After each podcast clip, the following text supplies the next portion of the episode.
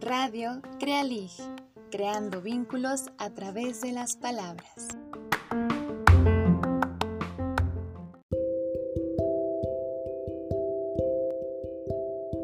Konnichiwa o Genki desu ka. Quiero decir, hola, ¿cómo están? Bienvenidos queridos radioescuchas a este programa número 49 de Radio Crealig. Ya que comenzarán los Juegos Olímpicos en Japón, quisimos también hacer un viaje a una parte de su cultura, de su literatura e idioma. Estoy entusiasmada por lo que preparamos para compartir en cada una de nuestras secciones con ustedes y espero puedan disfrutar y asombrarse de todo lo que este bello país nos ofrece. Vamos a comenzar con nuestra cita de hoy, para la cual elegí un proverbio japonés lleno de sabiduría que en su breve forma nos habla acerca de lo importante que es la palabra. Y dice, una palabra dicha con bondad puede suponer el calor de tres meses de invierno.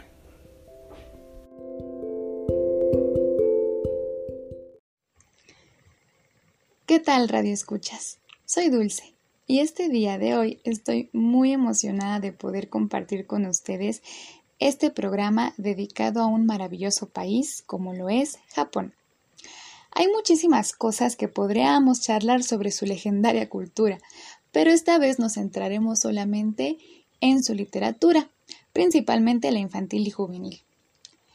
Quizás alguna vez hayan visto una pintura característica en las clases de historia que puedan relacionar con Japón, o aquellas personas que son fanáticas del anime Sabrán que no miento al decir que cuando hablamos de ilustración o animación, este país es un ícono y que está lleno de talentosísimas personas que se dedican a ello. Pues esto no es en vano, ya que existe una larga historia en donde las palabras y la imagen se complementan.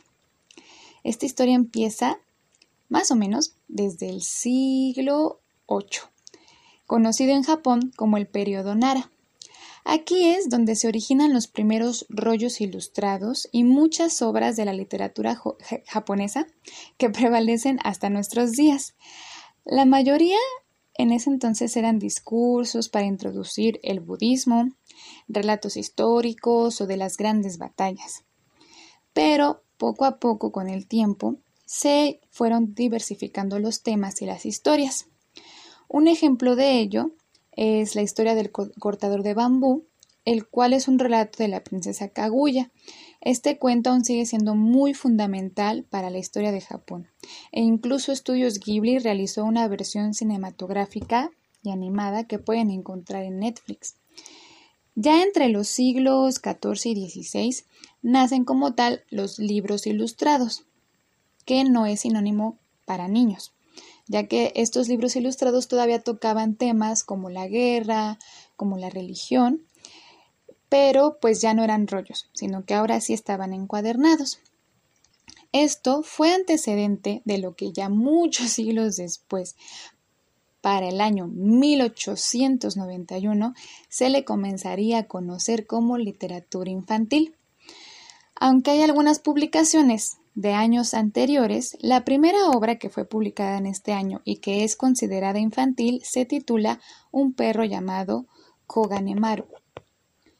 Esta fue publicada por la editorial Hakun Bunkan en una serie ya especializada para el público infantil llamada Shonen Banku. Lo que caracteriza a las obras escritas dentro de este nuevo género es el lenguaje clásico que favorece para su lectura en voz alta, y la ilustración, en donde predominan las acuarelas japonesas.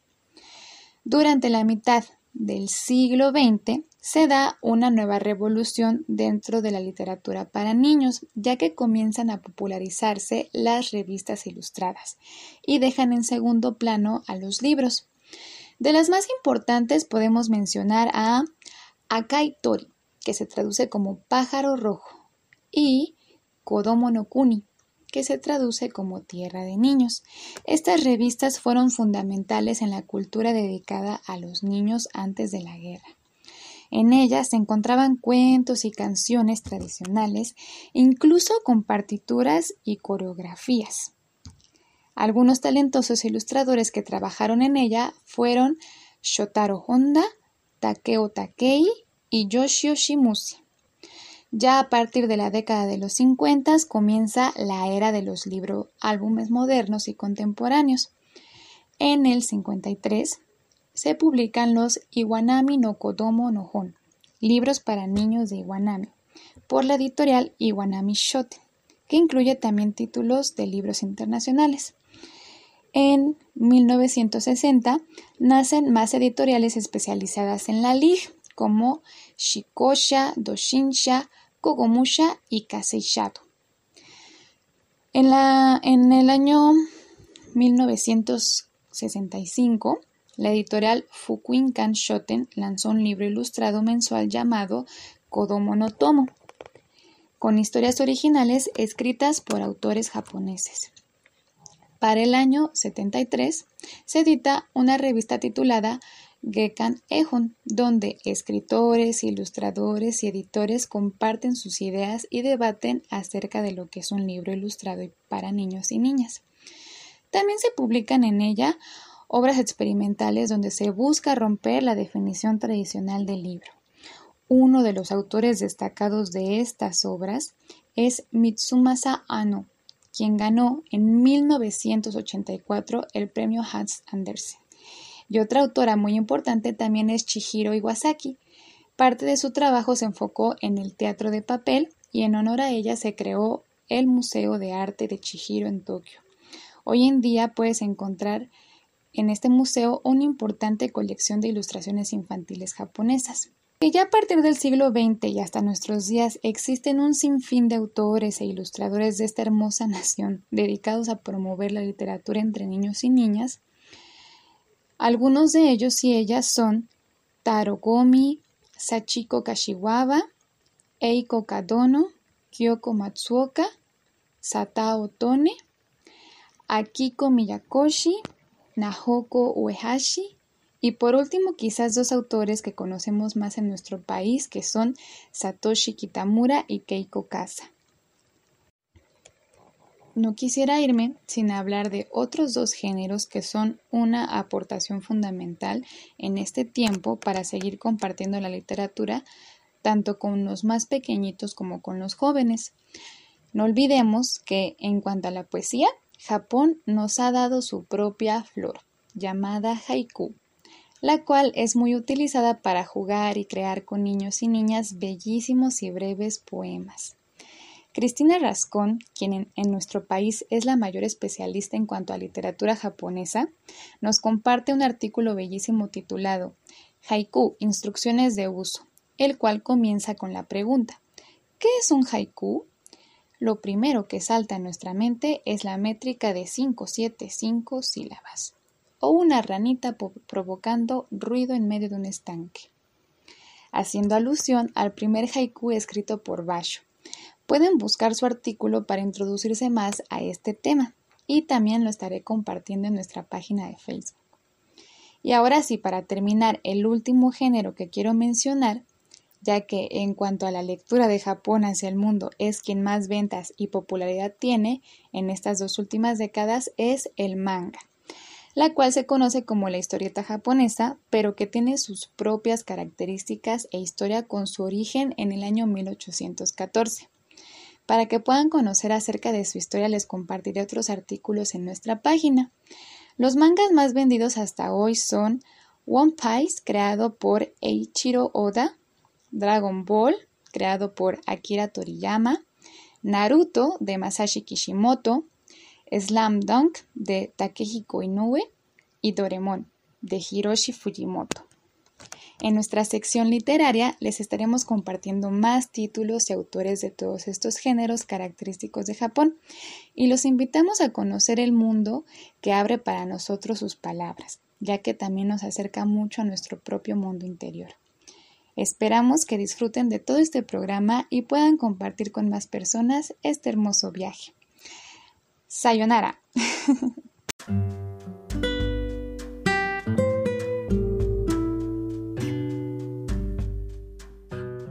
Ahora vamos a escuchar la siguiente canción titulada Canción de Bañar la Luna de Ainda Dúo.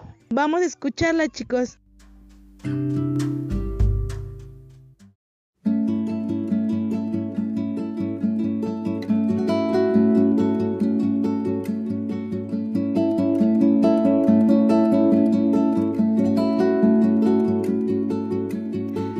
La luna baja en camisón a bañarse en un charquito con jabón.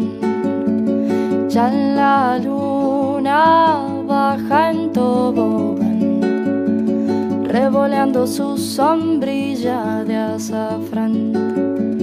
Quien la pesque con una cañita de bambú, se la lleva a ya la luna viene en palanquín a robar un crisantemo del jardín. Ya la luna viene por allí.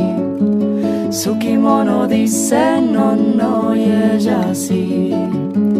Quien la pesque con una cañita de bambú se la lleva a Siukyu, se la lleva a Siukyu. Ya la luna baja muy feliz a empolvarse con azúcar la nariz. Ya la luna en puntas de piel una tacita china tomate. Quien la pesque con una cañita de bambú se la lleva a. Ya la luna vino y le dio tos por comer con dos palitos el arroz ya la luna baja desde allá y por el charquito quito nadará. Quien la pesque con una cañita de bambú se la lleva a Siukyu. Se la lleva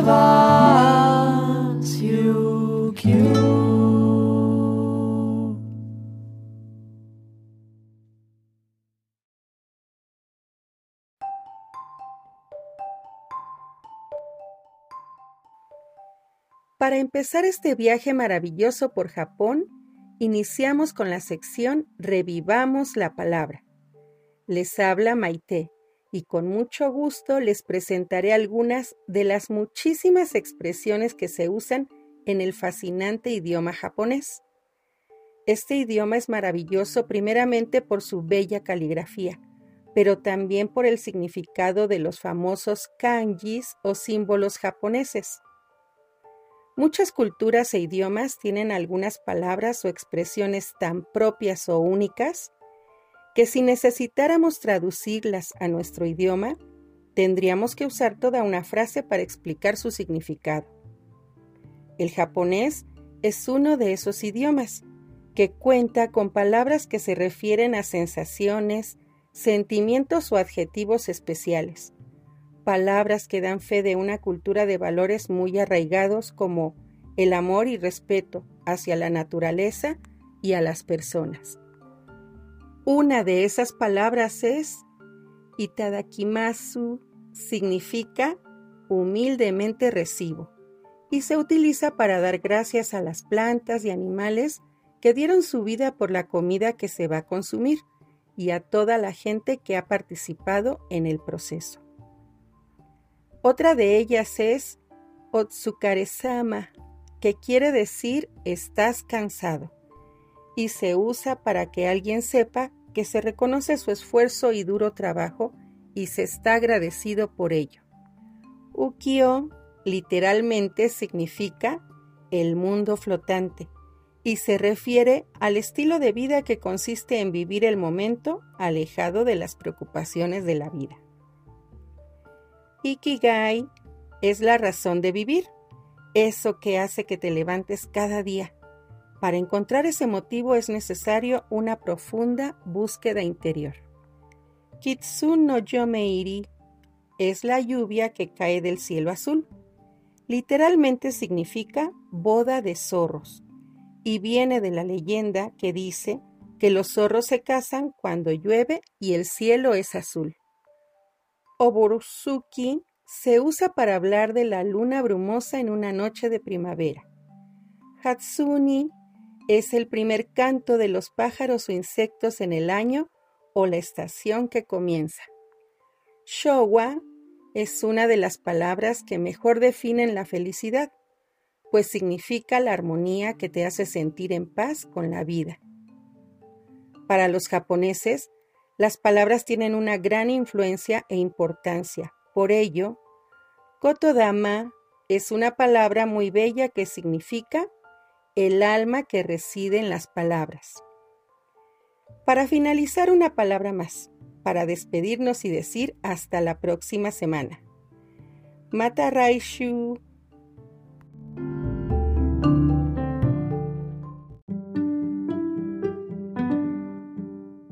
Y ahora con ustedes, el personaje de la semana.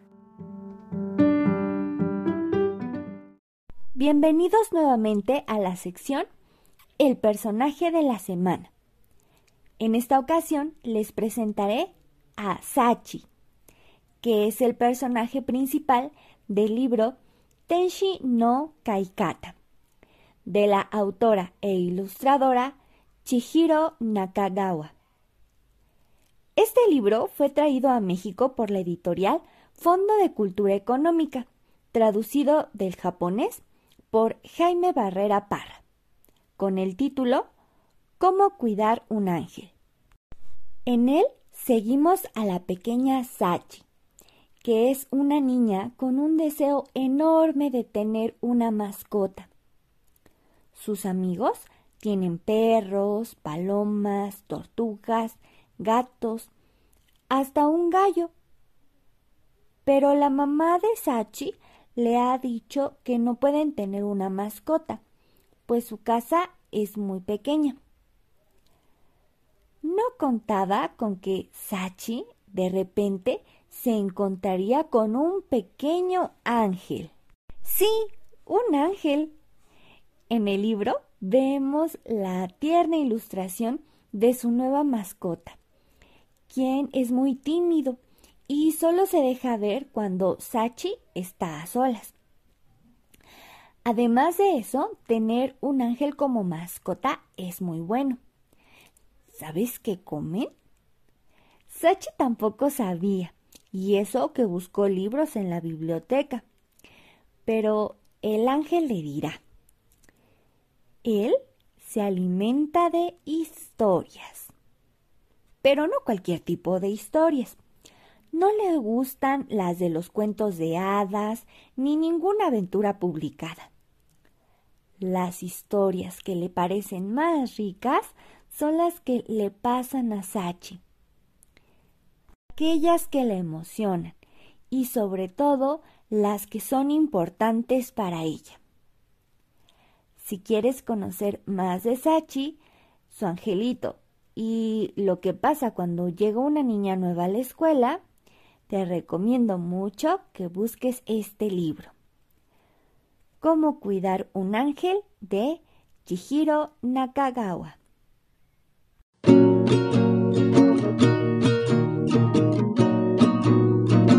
Cajón literario. Hola nuevamente y bienvenidos a nuestra sección literaria. A comienzos del programa tuve la oportunidad de hablarles de una pizquita de la historia de la literatura infantil en Japón y mencioné algunos autores e ilustradores que han sido constructores del camino por el cual hoy en día llegan muchos más materiales literarios para compartir con todos los demás países del mundo. Ahora quiero referirme a libros que quizás puedan encontrar en las librerías de nuestro país todavía, tal vez en algunas bibliotecas o que no sean tan difíciles de conseguir. Empezaré con un libro que fue creado en conjunto por el ilustrador Satoshi Kitamura y la escritora Hiawin Oram en 1984 titulado En el desván. Es un libro que para el año de 1993 fue editado también en México por el Fondo de Cultura Económica y circuló por algunas bibliotecas del aula. En la sala de literatura infantil El cuaderno de Pancha aún tenemos un par de libros que pueden consultar y lo estaremos compartiendo con ustedes en PDF. Este libro está maravillosamente ilustrado. Nos cuenta acerca de un niño que está aburridísimo y que todos los juguetes que tiene no le parecen suficientes para divertirse. Entonces decide subir al desván y ahí es donde la aventura de su vida comienza. Nuestro protagonista se irá encontrando con cosas extrañas y fantásticas. El desván va transformándose y nacen flores del suelo, aparecen ventanas extrañas, el techo se convierte en un hermoso cielo nocturno y nuestro protagonista se encuentra con un tigre y una araña que jugarán con él. Al final, cuando el niño quiere contarle a su mamá toda su aventura, ella, sorprendida, solo le contesta que en su casa no existe ningún desván. no se pueden perder de estas maravillosas ilustraciones. Otros libros que también pertenecen a Satoshi Kitamura y que fueron editados por el Fondo de Cultura Económica son Alex quiere un dinosaurio, ¿Qué le pasa a mi cabello? Y me perdí. Otra escritora e ilustradora japonesa de la que no te puedes perder es Keiko Kasa. Muchos de sus libros han llegado a nuestro país gracias a la editorial Norma, en su colección Buenas noches. Uno de ellos, y que es de nuestros favoritos, se titula Dorotea y Miguel, ya que relata la historia de dos hipopótamos que se quieren mucho y viven juntos, pero Miguel uno de ellos comienza a ser muy impositivo con Dorotea, y ella, cansada de la actitud, decide irse y en esa soledad el hipopótamo Miguel comienza a reflexionar acerca de sus acciones. Las ilustraciones de Keiko son muy suyas y muy fáciles de reconocer. Otros títulos que pueden encontrar en la editorial Norma son Choco encuentra una mamá, Los secretos del abuelo sapo mi día de suerte y una cena elegante. Para los chicos y chicas más grandes, les recomiendo también los libros de la escritora Akiko Miyakoshi, ya que sus ilustraciones e historias tienden más a la observación de la cotidianidad. Sus libros editados por Océano han llegado a nuestro país también. El título que más llamó mi atención fue Regreso a casa ya que desde la portada es muy intrigante y relata el camino de una conejita con su mamá que juntas vuelven al hogar por la noche. En las imágenes, la autora nos va ilustrando la perspectiva de la pequeña de todo lo que ocurre en las calles y la gente que ve. Los que regresan del trabajo, los que tienen una cena con amigos, sus conversaciones y rostros. Sin duda, el dibujo es la especialidad de los libros japoneses. Otros títulos de esta autora son La merienda en el bosque y Concierto de piano. Para finalizar, pues no me puedo ir sin recomendarles a otros autores y géneros que no se pueden perder.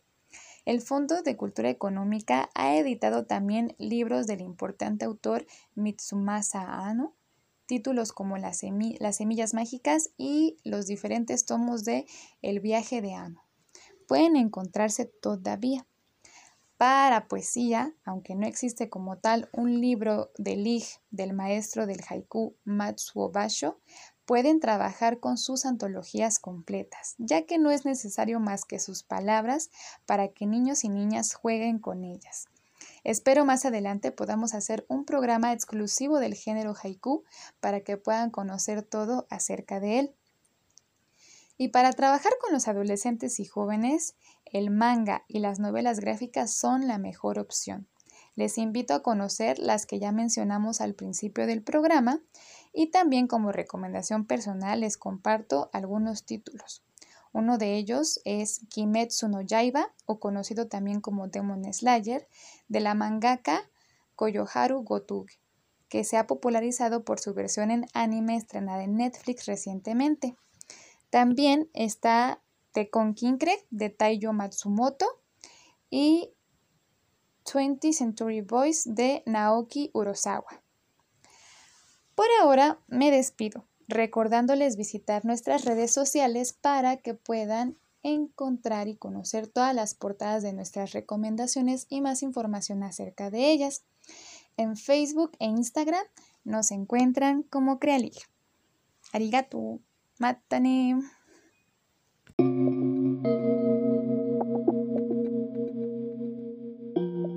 Nuestra segunda canción pertenece al músico Ryuichi Sakamoto, acompañado por la voz de Takako Minekawa. Esta obra se llama Kasenotani no Náusica, que se puede traducir como Náusica del Valle del Viento. Este título también pertenece a una hermosa película de estudios Ghibli. Esperamos que la disfruten y puedan tener un momento de serenidad con ella.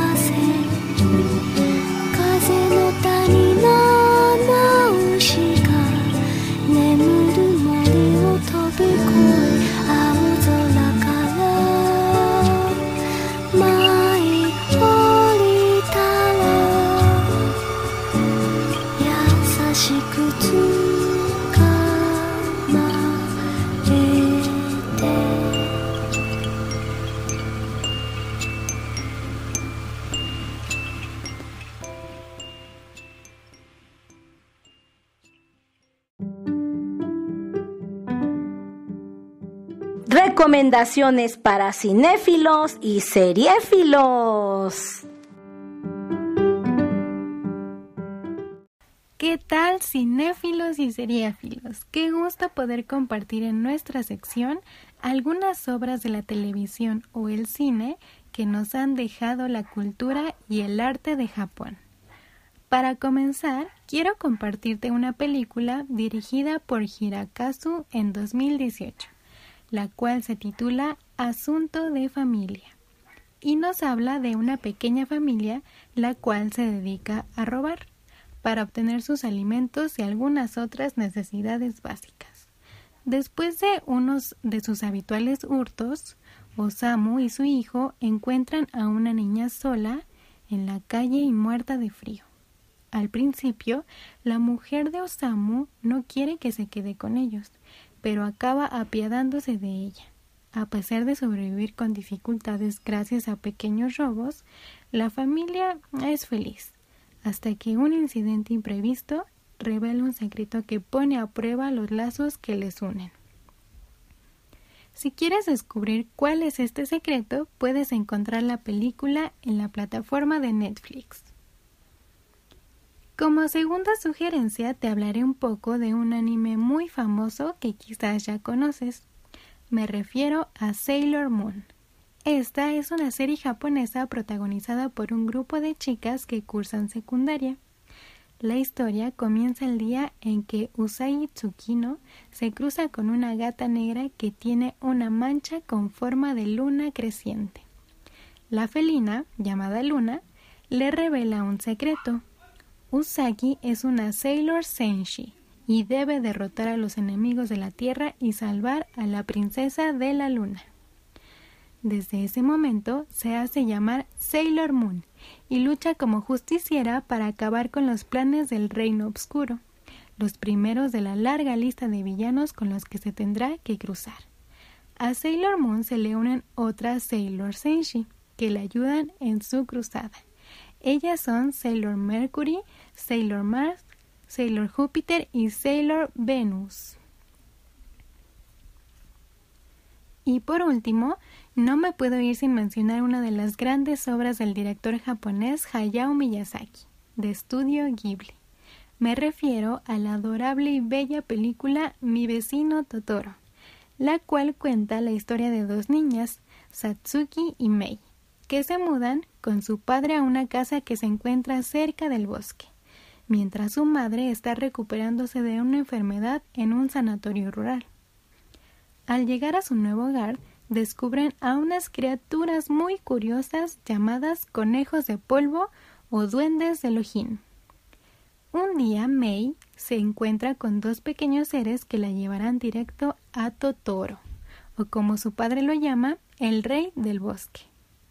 Sin embargo, le explica que solamente las personas de corazón puro y noble son las que pueden verlas. Pero un día llega una carta inesperada y dolorosa a manos de Satsuki. Inmediatamente después de leerla, sale corriendo hacia el profundo bosque, y debido a los problemas que se han suscitado, Mei también se va de la casa por lo que su hermana va a buscarla. Pero al no encontrarla, recurrirá a pedir ayuda a Totoro para hacer que regrese sana y salva.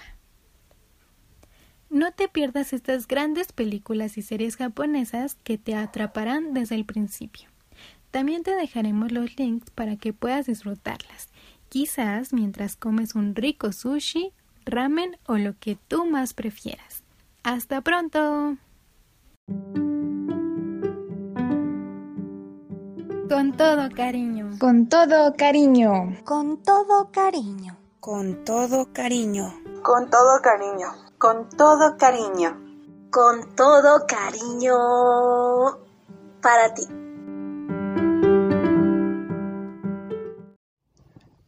Gracias por la invitación. Soy Iván Sosa Chávez, soy economista y en esta sección de Con todo cariño me gustaría compartir la palabra kinchukuroi, que es el arte japonés de reparar cerámica mediante oro y plata. Ah, esta dedicatoria va para mi tía Gretel, que espero que se recupere pronto de su operación. Ah, eh, la palabra kinchukuroi mm, usualmente se relaciona con la capacidad de la resiliencia, que consiste en superar situaciones adversas con la mejor actitud. Saludos a todos.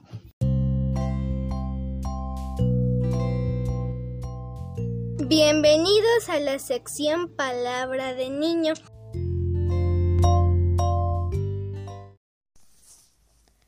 Hola amigos, les saluda André. Lo que conozco de Japón es su bandera, la cual es blanca con un círculo rojo. En ese país se consume mucho el arroz blanco.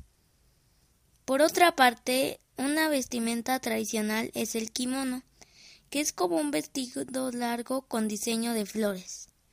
Tienen una gran industria del entretenimiento, por ejemplo, películas animadas, el karaoke y los mangas que son los cómics japoneses. Yo he visto varias películas japonesas y me gustan mucho. Adiós.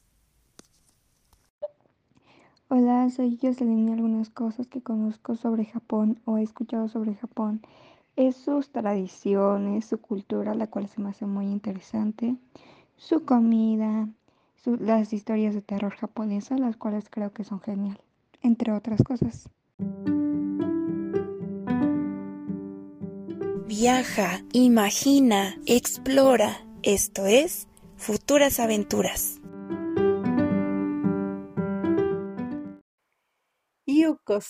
Bienvenidos a nuestras futuras aventuras. Hace unos días, el 15 de julio, para ser precisos, el canal de YouTube Colorines Educación transmitió en vivo una maravillosa charla con una invitada muy especial para Radio Crealí. Esa invitada fue Monique Cepeda, autora de muchos hermosos libros de literatura infantil. La conducción corrió a cargo de la querida Aline de la Macorra. Te invito a que veas y escuches este video. No debes perdértelo. Con motivo del 22 aniversario del Libro Club Ricardo Flores Magón de la Ciudad de México, se llevarán a cabo varias actividades presenciales el día domingo 25 de julio. Entre otras habrá narración oral, cuentacuentos, recital de canto, exhibición de danza y teatro. Una actividad más exclusiva, presencial y gratuita es el taller de animación a la lectura para bebés y cuidadores, que se llevará a cabo en el Complejo Cultural Los Pinos en la Ciudad de México.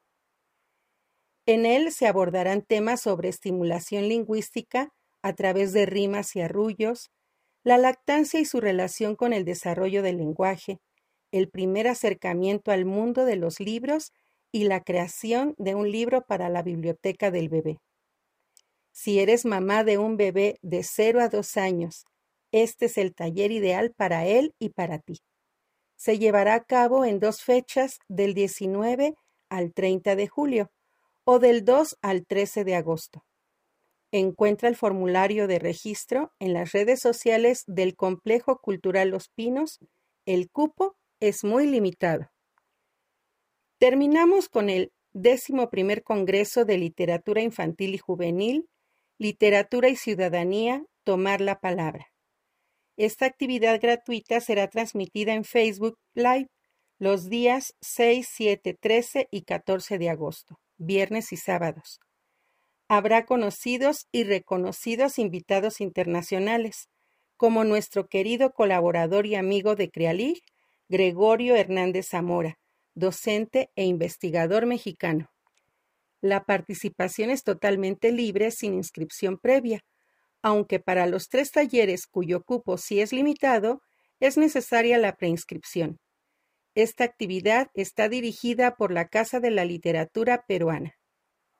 Dejaré este y todos los enlaces en nuestra página de Facebook. Nos encuentras como Crealig.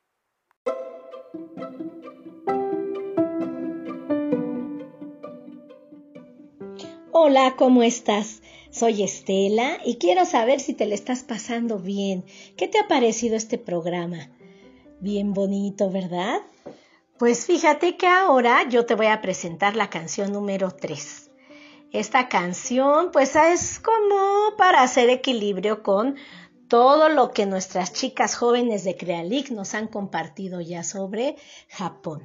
Ahora yo te voy a compartir mi canción favorita de cuando era niña. Eh, quizá tu abuelita o tu mamá te ha contado, dependiendo la edad que tengas, eh, de una serie que se llamaba Señorita Cometa. Cuando yo era niña era la favorita de todas las de la edad, porque había magia, había un dragón muy tierno y un profesor que ponía taches en el cachete con un bastón mágico que tenía cometa. Entonces te dejamos este tema musical de ese programa que nos llena de nostalgia a todas las personas que pudimos verlo. Desde Japón la señorita cometa, que ahora ya de ser una abuelita cometa, para ustedes.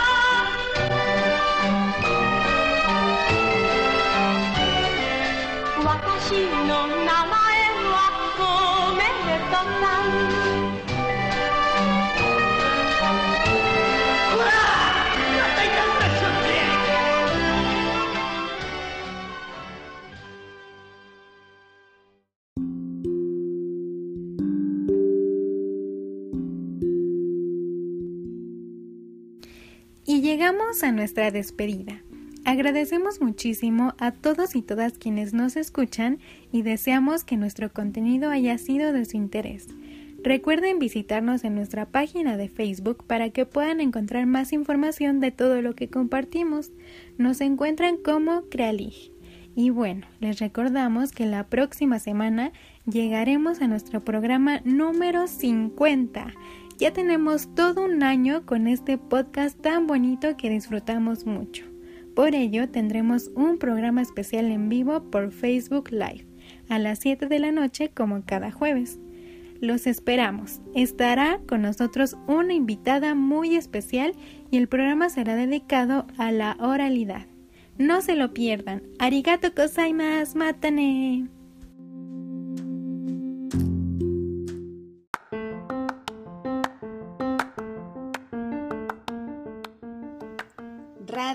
Crealig, creando vínculos a través de las palabras.